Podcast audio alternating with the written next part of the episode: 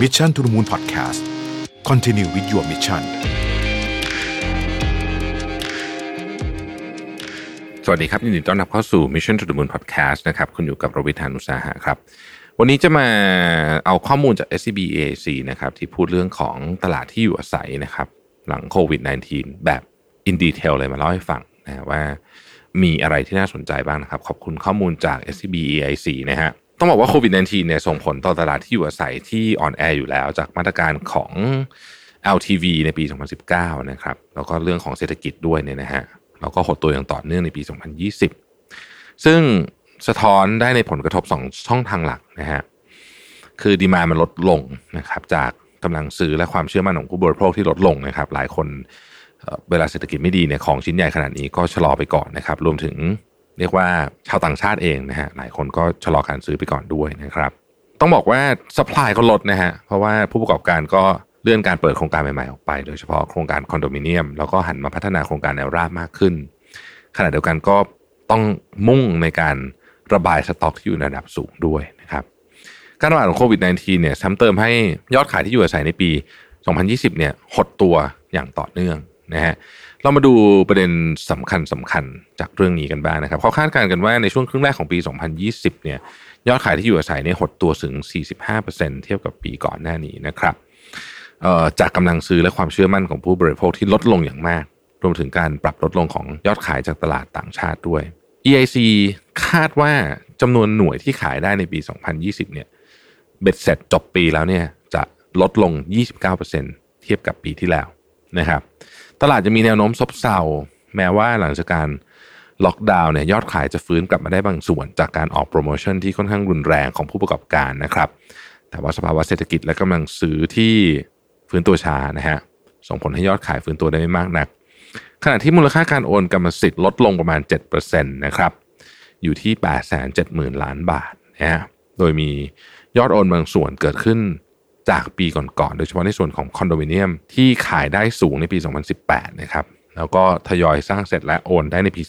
2020 คอนโดมิเนียมใช้เวลาประมาณสัก 2 ปีนะครับในการสร้างนะฮะ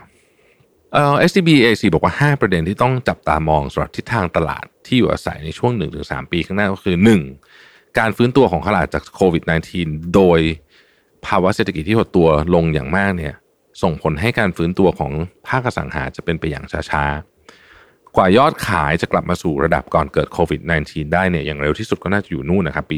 2022 นะครับโดยกลุ่มตลาดระดับบนกลางถึงบนนะฮะจะเป็นตัวนำการฟื้นตัวของตลาด ข้อที่2นะครับก็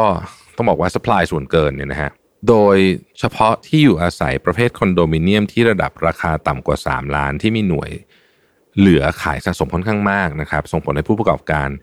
ยังต้องเน้นการระบายสต็อกและทำให้การแข่งขันด้านราคารุนแรงมากยิ่งขึ้น ข้อที่ 3 คือความสามารถในการซื้อที่อยู่อาศัยของผู้บริโภคนะครับหรือที่เรียกว่า housing affordability เนี่ยมีแนวโน้มจะลดลงตามภาวะเศรษฐกิจ ส่งผลให้ผู้ประกอบการต้องปรับราคาลง และเน้นการพัฒนาที่อยู่อาศัยที่ถูกลง เพื่อให้ผู้ซื้อสามารถเข้าถึงได้มากขึ้น ข้อที่ 4 การที่ผู้ประกอบการส่วนใหญ่หันมาเน้นเจาะตลาดแนวราบมากขึ้น ส่งผลให้เกิดการแข่งขันใน sector นี้รุนแรงมากขึ้นนะครับ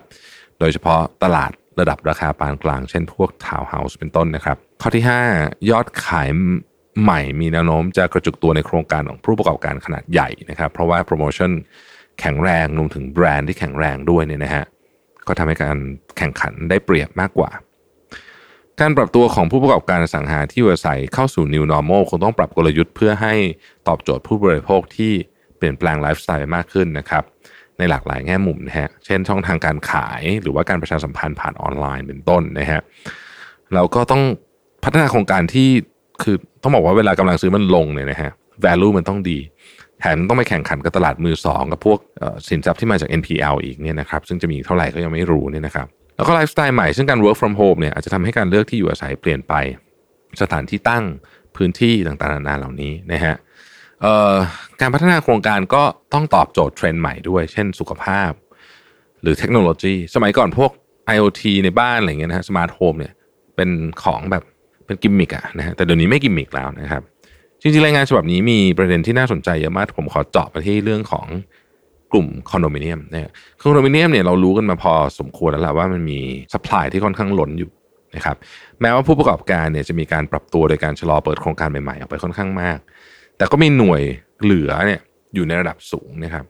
โดยหน่วยเหลือขายที่อยู่อาศัยในกรุงเทพและปริมณฑลณกลางปี 2020เนี่ยอยู่ที่ 221,000 หน่วยนะฮะกว่า 41%เป็นคอนโดมิเนียม นอกจากนี้หากพิจารณาในแง่ของหน่วยเหลือขายตามระดับราคา จะพบว่าส่วนใหญ่เนี่ยเป็นที่อยู่อาศัยระดับระดับราคาต่ำกว่า 3 ล้านนะครับโดยที่หน่วยเหลือขายของคอนโดมิเนียมที่ระดับราคาต่ำกว่า 3 ล้านเนี่ยมีสูงถึง 63,000 หน่วย คิดเป็นประมาณ 70%ของหน่วยเหลือขายของคอนโดทั้งหมด ทั้งนี้แม้ว่าในช่วงครึ่งปีแรกของปี 2020 ผู้ประกอบการส่วนใหญ่จะเลื่อนการเปิดตัวโครงการใหม่ๆออกไปแล้วนะครับ แต่ว่าจำนวนหน่วยเหลือขายเนี่ยก็ยังคงเยอะอยู่พอสมควรนะฮะถ้าไปดูการคาดการณ์โดยรวมนะฮะ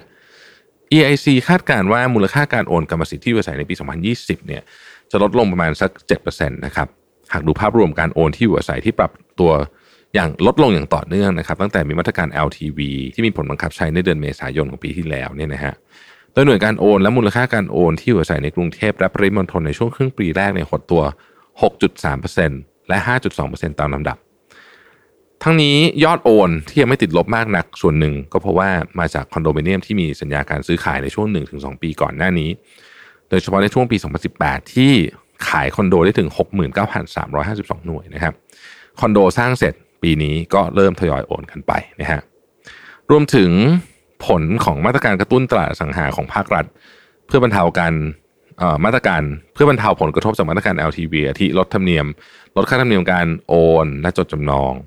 โครงการบ้านดีมีดาว และมาตรการสินเชื่อดอกเบี้ยต่ำของสถาบันการเงินเฉพาะกิจ ซึ่งดำเนินการมาตั้งแต่ปี 2019 และหลายมาตรการยังมีผลต่อเนื่องถึงปี 2020 อย่างไรก็ดี EAC มองว่าสถานการณ์การแพร่ระบาดของโควิด -19 จะเริ่มคลี่คลาย แต่ภาวะเศรษฐกิจที่หดตัวแรงทำให้แนวโน้มการทิ้งดาวหรือ cancellation เนี่ยนะมีโอกาสเร่งสูงขึ้น